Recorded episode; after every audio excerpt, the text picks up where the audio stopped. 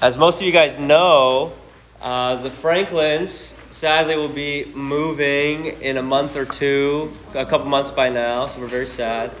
Um, but we're also excited at the same time. They're moving to Tennessee to pursue other ministries, uh, and it is for the same kingdom. And so we're excited to see how God's going to be using them out there in Tennessee. So a little while back, uh, Jim asked me if he could uh, preach one last time at TYG and just share a little bit, I believe, of, of the ministry that's uh, that they're going to be partnering with. And I said, yes, absolutely. Um, if you guys went to summer camp last year, you know what a blessing it is uh, to have Jim uh, bring God's word to us. And so uh, I'm very excited for him to be here tonight. Uh, but I don't want to steal any more of his time. So without further ado, let's welcome our guest speaker, Jim Franklin.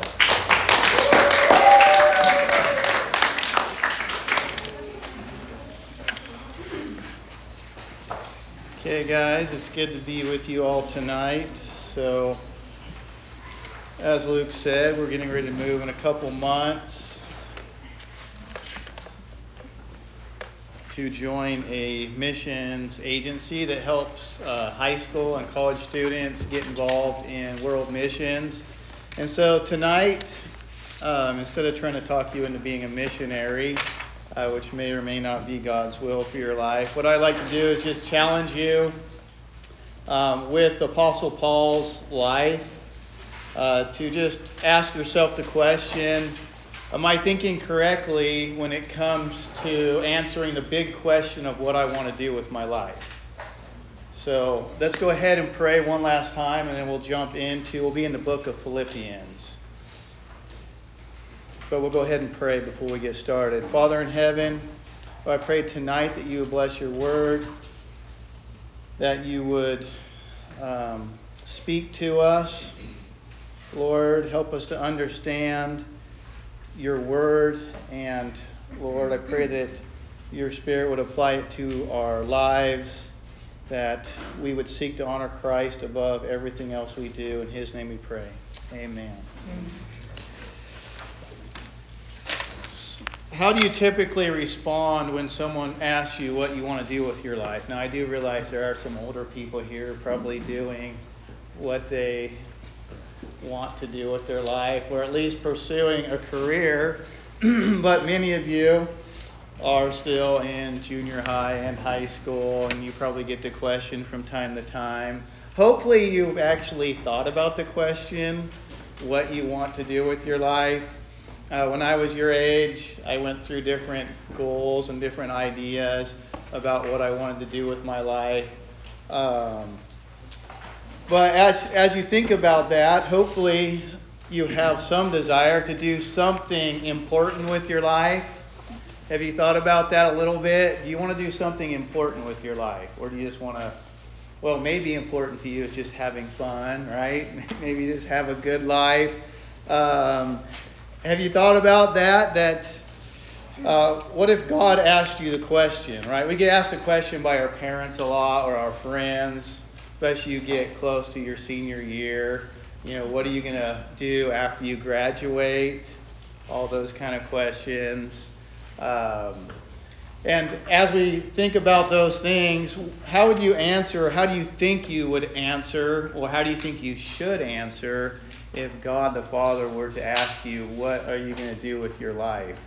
Uh, as you think about that, deciding what you're going to do with your life, the main thing is not, you know, picking a great career, right? Making lots of money. Uh, those things really don't matter. Uh, doing good things for people or doing terrible things for people. In the end, that doesn't. That's not really the main thing. Um, you could want to have a really great career and make lots of money, or you could desire to uh, flip cheeseburgers at McDonald's. That was always a low totem pole when I was in high school. If you couldn't do anything else, you would flip cheeseburgers. It wasn't a highly sought after job. Uh, but as we think about this, what is the main thing that we should consider when deciding what we want to do with our life? The Apostle Paul in the book of Philippians, he has a main conviction that he lives his whole life by. and that is Philippians 1, verse 21.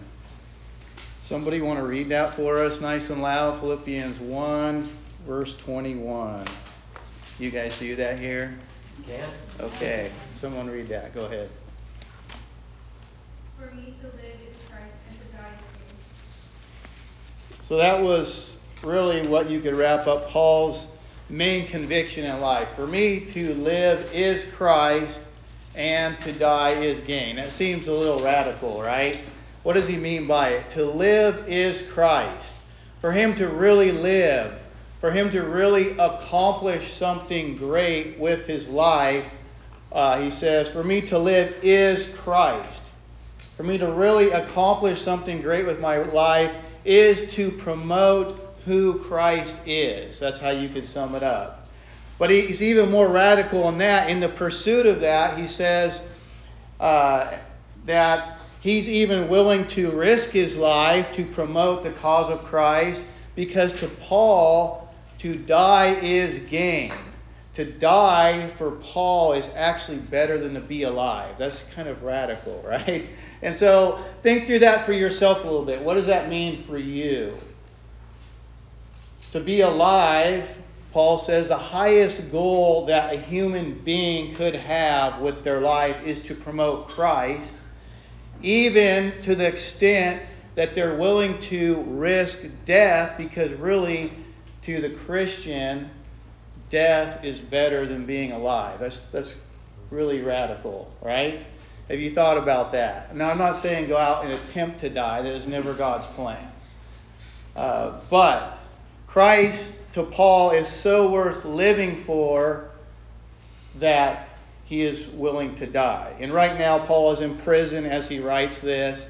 He doesn't know whether he's gonna, uh, they're going to condemn him and execute him, or whether he is going to be free and be able to live for Christ and promote the cause of Christ.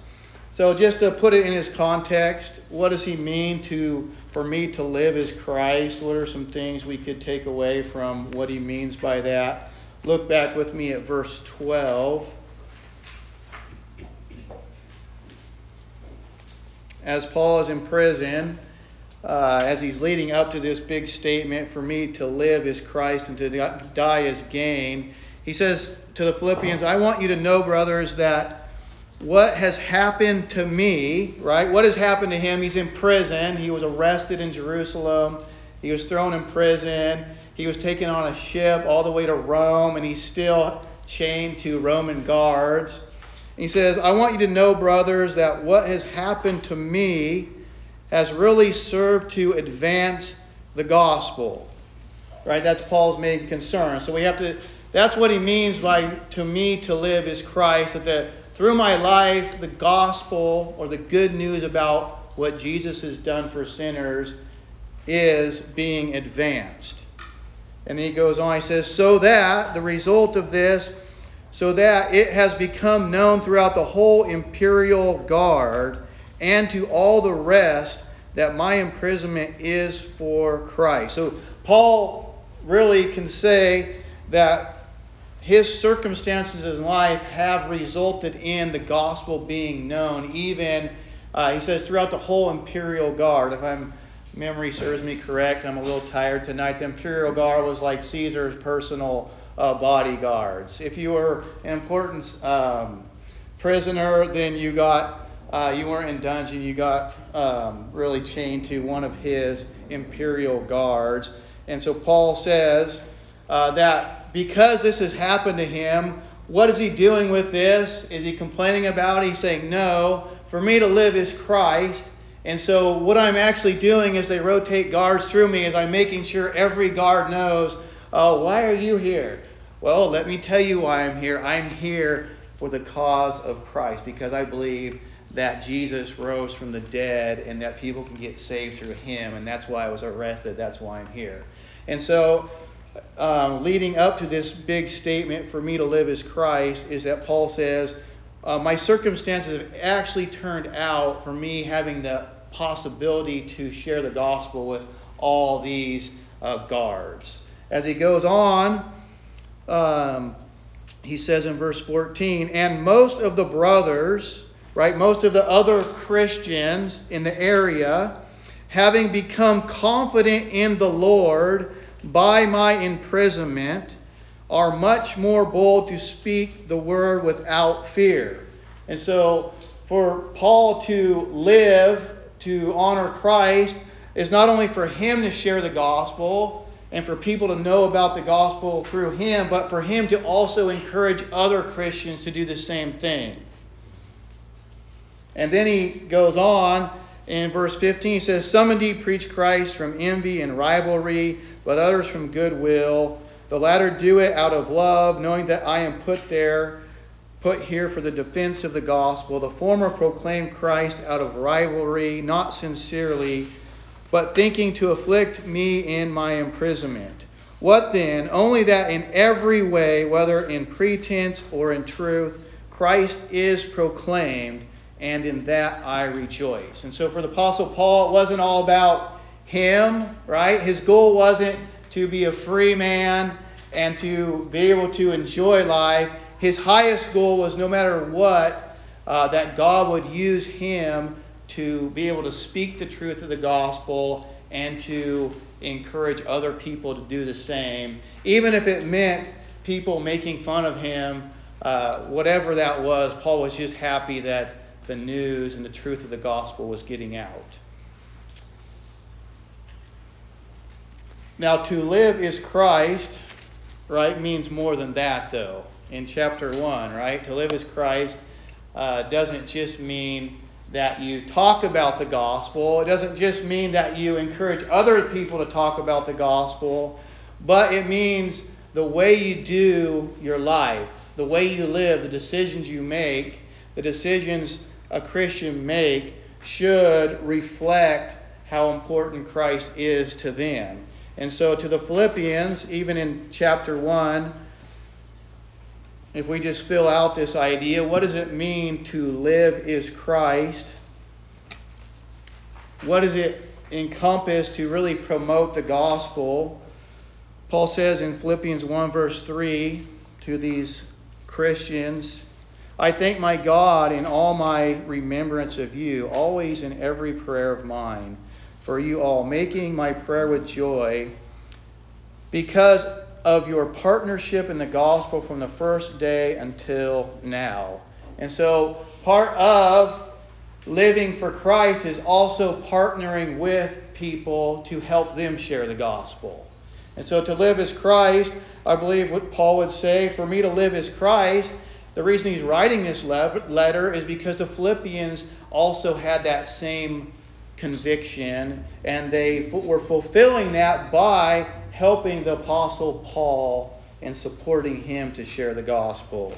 But if you look over at the end of chapter 1, Philippians 1, verse 27, which is the title of the message today, comes from this verse.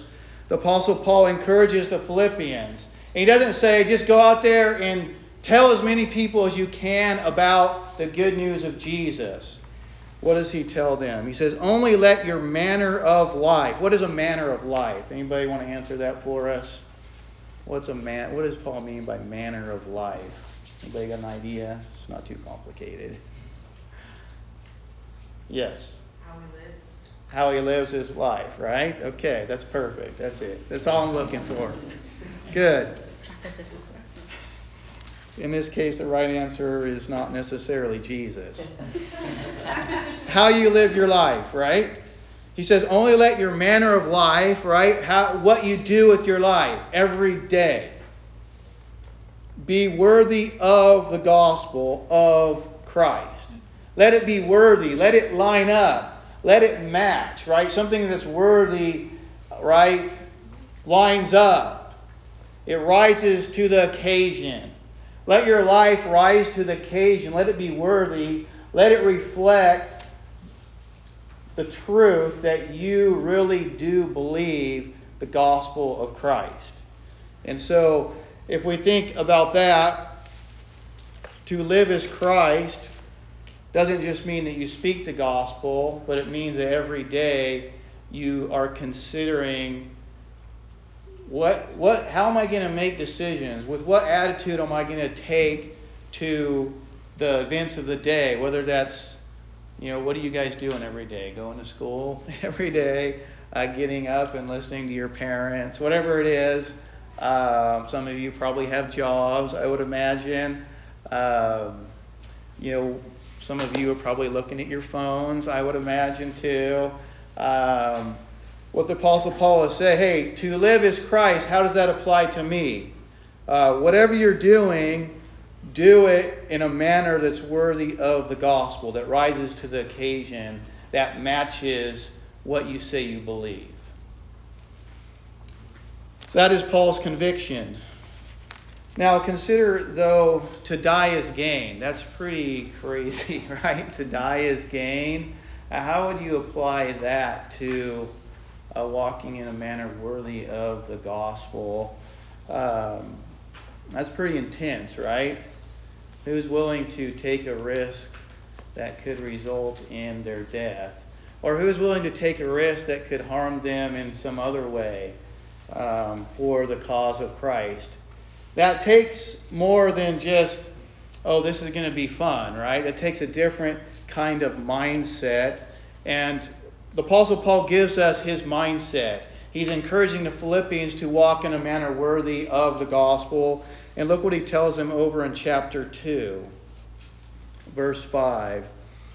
He says, Have this mind among yourselves, which is yours in Christ Jesus. So if you belong to Christ, this mindset belongs to you. So if you're here and you believe in Jesus, this mindset belongs to you. And what is this mindset? Uh, really, this mindset is imitating Christ in some way. And the first way we imitate Christ is in his humility. He says, Have this mindset which belongs to you in Christ. He says, Who, though he was in the form of God, did not count equality with God a thing to be grasped. Or some would say there, to he didn't use his authority as God, his position as God, uh, simply for his own advantage, but he used it for what would be best for others.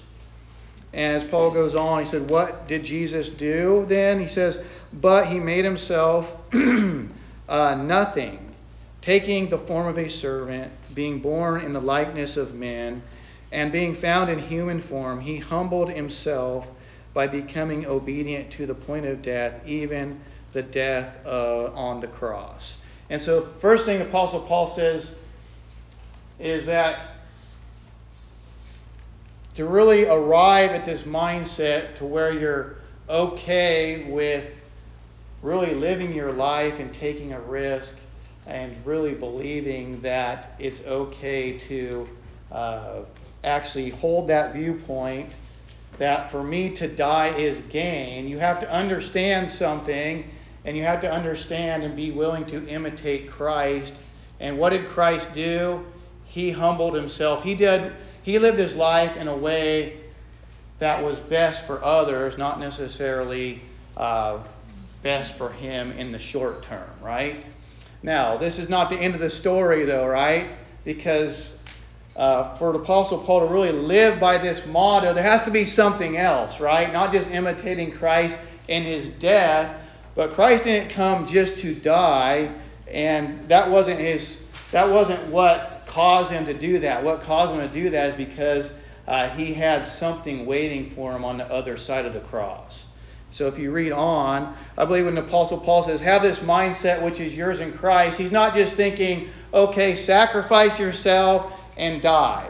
And end of story. He's like, no, live for a greater cause in the end that causes you to realize that sacrificing your life now is really not that big of a deal compared to what you're going to get in the end. Is everyone tracking with me a little bit? And what did Christ get in the end? The Apostle Paul goes on. What did Christ uh, get? Verse 9 uh, Because Christ humbled himself, because he became a man because he died for us on the cross.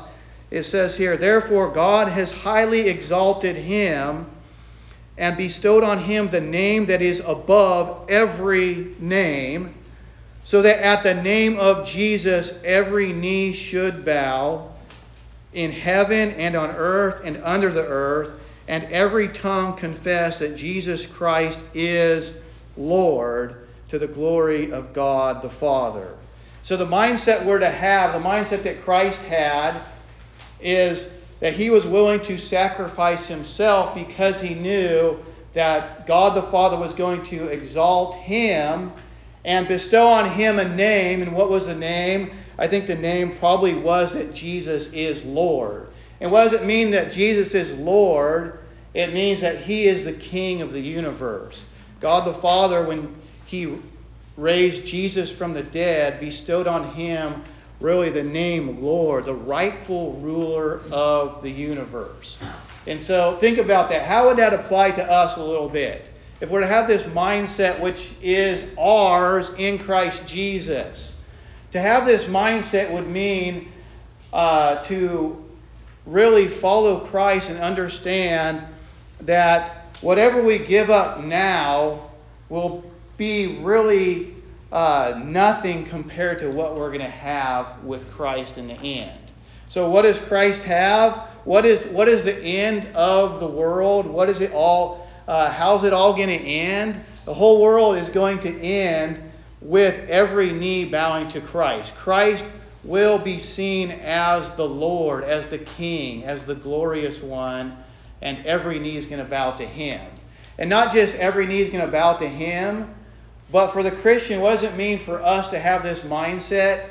Uh, what it means is that if we put all of our hope in Christ, if we've completely sold out to living for Him, what it means for us is that we're also going to share in that glory with Christ.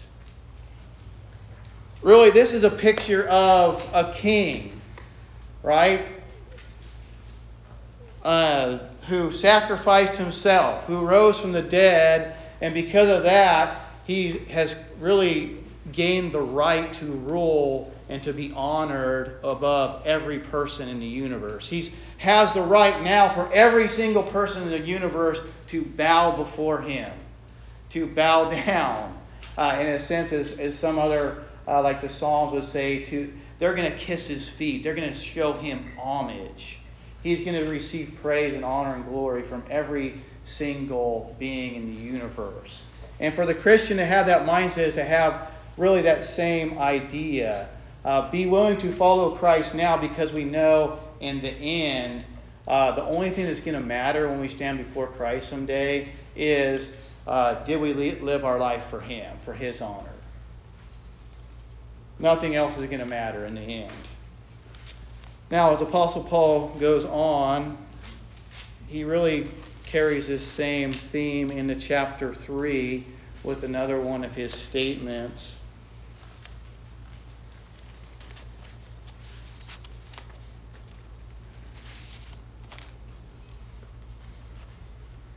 Would someone like to read that for us? Uh, Philippians 3 7 through 9.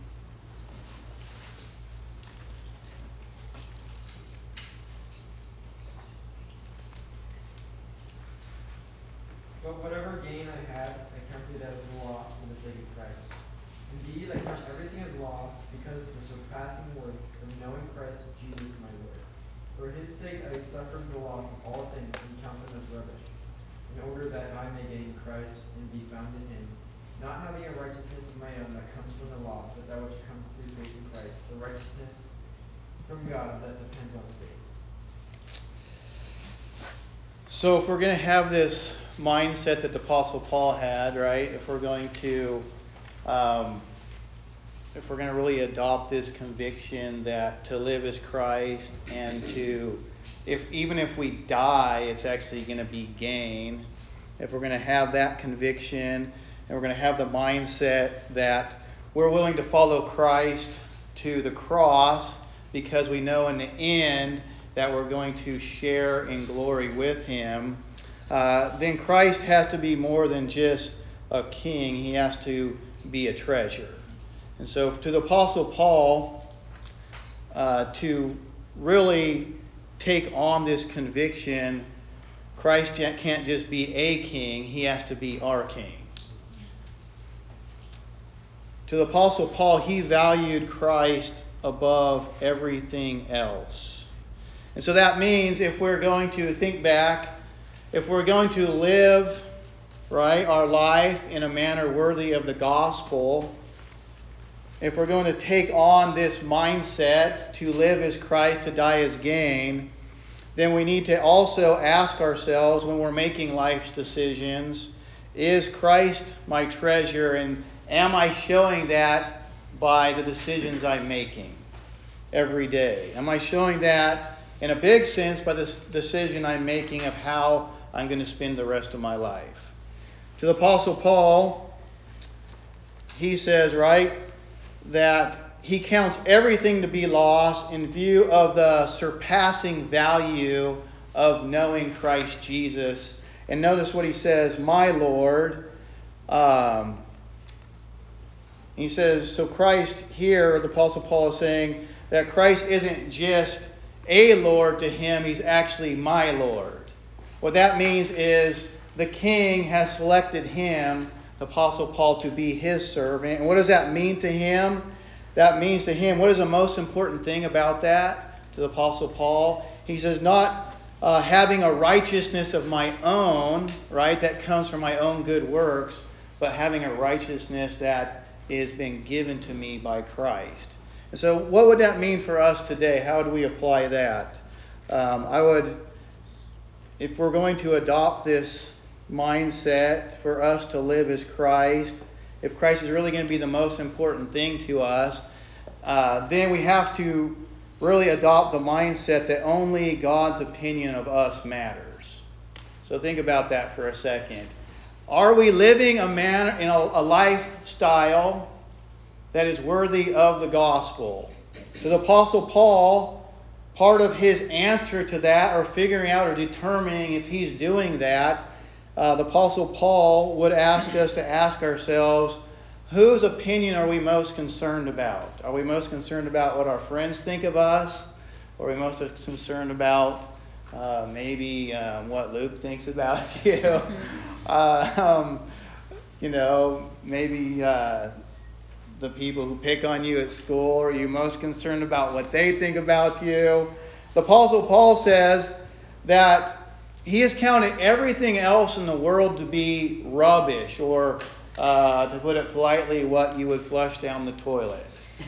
He considers compared to what? Compared to the righteousness of Christ. He considers everybody else's opinion, what they say about him, the bad jokes they make. Remember, people were teasing him back in chapter 1. They were saying, this guy's in prison, this guy's a loser. You know? Um, and so for us, what did Apostle Paul say there? He said, hey, I don't care if they're preaching the truth of the gospel and they're making fun of me in the process. I really don't care as long as Christ is honored. But where does that mindset really uh, ground itself in? Uh, when you show up to school and people are, you know, going to just say you're ugly or something else, or you drive an ugly car or whatever it is. Uh, you know, when you're controlled, you know, what are you going to do? Does it really matter what your friends think about you? Is it going to really matter to you that, uh, you know, you have to act like you're going to pay attention and laugh at bad jokes? Does it really matter? Because if you don't act the right way, if you don't wear the right thing, if you're not pretty enough, if you don't meet up to everybody's expectations, it's going to be a terrible day. Uh, that's not really living worthy of gospel, but how are you going to arrive at that place where you can say the only thing that matters to me is walking worthy of the gospel? We have to arrive where Apostle Paul said. He said, everything else compared to having this righteous standing before God that is given to me, it's not earned I count everything else, everybody else's opinion, anything I could accomplish on my own, I count it all to be rubbish compared to having this right standing. And why do I put it this way? Because really, why should we desire a right standing?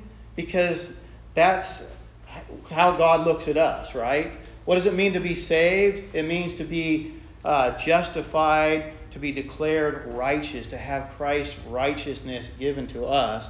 And so, if we're going to adopt this standard, the most important thing to us has to be what God's opinion is, not what anybody else's opinion is. Does that make sense a little bit? Hopefully, I'm not losing my mind yet. Okay. So, if we're going to live a manner worthy of the gospel, at the heart of that is valuing what God thinks about us more than what anybody else thinks about us. And what is God most concerned about? God is most concerned about whether you're perfect or not. That's what God's most concerned about. It's a pretty high standard, right? And yet, the Apostle Paul says that's why Christ is so valuable to him because he doesn't have to measure up on his own to what God thinks about him. He's not like our friends. He's not like the people who pick on us. He's not like anyone who makes fun of me. He's a God who, through his son Jesus, offers by faith, not by works, a perfect right standing to where the most important being in the universe will look on us as Christians and say, You are perfect. I love you forever. That's a pretty uh, that's a pretty good thing when the most important being in the universe looks at you and says, You're perfect and I love you forever. And it's not because of anything you've done, it's because in Christ you have perfection, you have righteousness. And so for the Apostle Paul, this is where he where the ground, where it's solid that he stands on, where he's able to say everything else is rubbish, it's dumb compared to what I have in Christ. And if Christ is that valuable to him, then he's worth living for. He's worth even dying for. Luke kind of cut me down short on time today, but that's good. I'm almost done. Um, to the Apostle Paul, right? Christ, he says, is my Lord.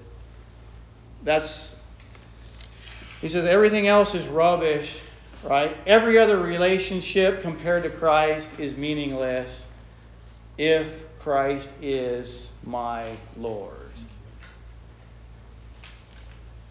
In life, though, we have to weigh some other things, though. We, we have decisions to make, right? Uh, the Apostle Paul started off chapter 3, you know, talking about the people who are living according to the law, right? And he said, you know what? I tried to live according to the law. Um, I did my best, right? I was one of the best people who tried to keep the law, tried to do good works. So maybe maybe you're here today and maybe you're a good being a good person because you think that you know you don't want people to think bad about you. Maybe you want to make your parents proud. Uh, maybe you uh, maybe you don't want to tell your friends that um, you know you really don't want to be here. uh, maybe you're just here not because uh, to hear the word. Maybe you're just here because of peer pressure. Maybe you're maybe you're acting spiritual uh, for the wrong reasons. All those things could factor in to what the Apostle Paul says is rubbish, right? It's worthless compared to Christ. Anything good that you could attempt to do, whether it's in the eyes of people uh, to really get their approval, is rubbish compared to the perfect standing you can have in Christ. And so maybe you're here today, and I don't want to overlook this. Maybe you're here today and you feel pressure to live up to a standard because everyone else around you is uh, at least saying that they're pursuing this. And so you're doing it to try to meet their standard. Uh, but the thing is, the Apostle Paul would tell us that's not going to end in a good place, right? All that, all of your own efforts to do it, whether whatever you're doing it for, is rubbish compared to Christ. And so the Apostle Paul would tell us he counts everything to be lost compared to Christ, even his own abilities to be a good person. as Apostle Paul goes on, though, he's going to, if you look down with me at verse 18 and 19, someone want to read that out for us loud?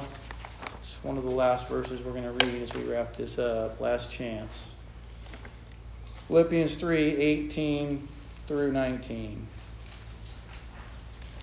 For many uh, of whom I have told you, and now tell you even with tears, walk as enemies of the cross of Christ.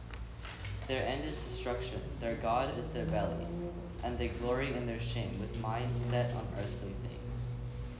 Right? So, some other things that would be rubbish compared to Christ, the Apostle Paul categorizes here as uh, these people who are walking as enemies of the cross of Christ, right?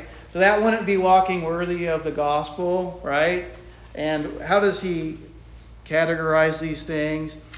Um, he says their God is their belly and their glory, and they glory in their shame. Now, I don't want to unpack all that, but uh, every day we have decisions to make, right? And is are we going to live for Christ, or are we going to be like some whose he says their God is their belly? What does that mean? Right, their God is their belly. They worship. Uh, it could be literally maybe food here, right? Maybe it is food, but they worship or they desire uh, in a way that is bad. We should desire God, but they desire uh, something that they can do with their body in the place of God. They elevate this as the main thing they worship, the main thing they desire. And he says it's their belly. So I don't know. I'll let you guys discuss that in your discussion groups, maybe. But it, I would say their belly would be just, in a sense, a, a figure of speech describing something that you desire with your body instead of God. When you should desire God, you put this in the place of God and you worship it and you desire it. He says, uh, they also glory in their shame. It's whatever this is, it's shameful, right?